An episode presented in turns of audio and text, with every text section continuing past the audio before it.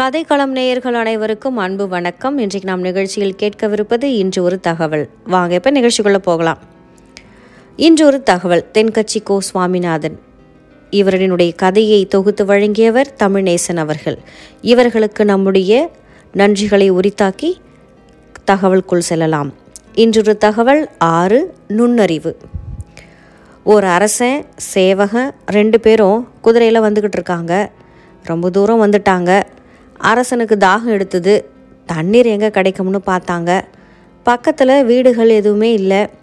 கொஞ்ச தூரத்தில் வேலியில் ஒரு வெள்ளரி பழம் தெரிஞ்சுது. அது ஒரு வெள்ளரி பழம் தெரியுது. அதையாவது பறித்து சாப்பிட்லாம் அப்படின்னா மன்னன். இதோ பறிச்சிட்டு வாரேன்னு புறப்பட்டான் சேவகன். அது வெள்ளரி பழம் இல்லை அப்படின்னு ஒரு குரல். யார் அதுன்னு அவங்க ரெண்டு பேருமே திரும்பி பார்த்தாங்க. ஒரு பார்வை இல்லாத பிச்சைக்காரன். பக்கத்தில் ஒரு மரத்தடியில் உட்காந்துருந்தான் அவன்தான் அப்படி அப்படி குரல் கொடுத்தது. அரசன் பார்த்தான். இவனுக்கும் பார்வை இல்லை. இவனுக்கு எப்படி அது வெள்ளரி பழமா இல்லையாங்கிறது தெரியும்? நீ போய் பறிச்சுக்கிட்டு வா. இவன் ஏதோ தெரியாமல் சொல்கிறான் அப்படின்னா மன்னன். சேவகன் போய் பறிச்சுக்கிட்டு வந்தான். மன்னர் அதை வாங்கி சாப்பிட்டான். வாயில் வைக்க முடியல ஒரே கசப்பு. அவனுக்கு ஆச்சரியம். பிச்சைக்காரங்கிட்ட கேட்டான். அது எப்படி? இது வெள்ளரி பழம் இல்லைங்கிறது உனக்கு தெரிஞ்சதுன்னா? அவன் சொன்னான். ஐயா இது நாலு பேர் வந்து போகிற இடம். அது வெள்ளரி பழமாக இருந்திருந்தா வரவங்க இவ்வளவு காலம் அதை விட்டு வச்சிருக்க மாட்டாங்க. அதனால தான் அது வெள்ளரி பழமாக இருக்க முடியாதுன்னு நினச்சேன் அப்படின்னா. அடுத்தபடியாக தண்ணீருக்கு என்ன செய்யலாம்னு யோசித்தான் மன்னன். சேவகம் சொன்னான் அரசே இங்கேருந்து நாலு பக்கமும் சாலை போகுது. நான் இப்படியே கிழக்கே போகிற இந்த பாதை வழியாக போய் பார்க்குறேன் அங்கே ஏதாவது நீர்நிலைகள் இருக்கும்.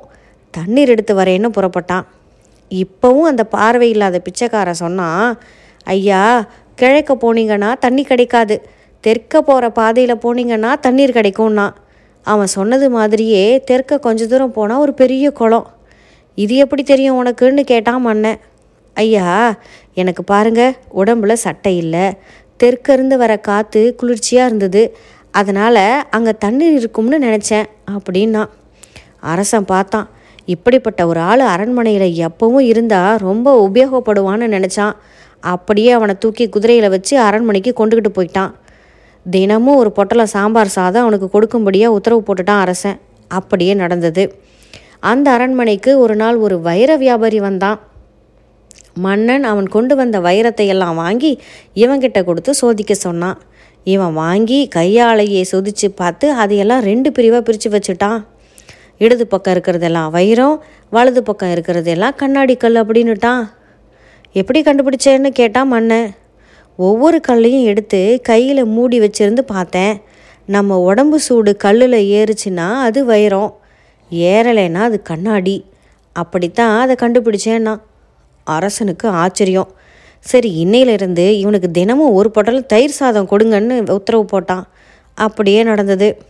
ஒரு நாள் அந்த மன்னன் அவன்கிட்ட கேட்டான் என்னை எல்லாரும் பிச்சைக்கார ராஜாங்கிறாங்களேன்னா அது உண்மைதான். நீ நிஜமாவே அப்படித்தான் இருக்கணும்னா இவன். எப்படி சொல்கிறேன் நான் மன்னன் நீ நிஜமாவே பரம்பரை ராஜா வம்சமாக இருந்திருந்தா ஆரம்பத்தில் அது வெள்ளரி பழம் இல்லைன்னு சொன்னப்பவே என் திறமையை பாராட்டி உன் கழுத்தில் உள்ள மணி மாலையை கழட்டி பரிசாக கொடுத்துருப்பேன் அது மட்டும் இல்லை ஒரு பொட்டலம் சாம்பார் சாதம் ஒரு பொட்டலம் தயிர் சாதம் இப்படி எந்த ராஜாவும் கொடுக்க மாட்டாங்க அப்படின்னா அதுக்கப்புறம் தான் அந்த ராஜா உண்மையை சொன்னான். ஐயா நான் பரம்பரை ராஜா இல்லை. உன்னை மாதிரி பிச்சை எடுத்துக்கிட்டு இருந்தவன் தான்.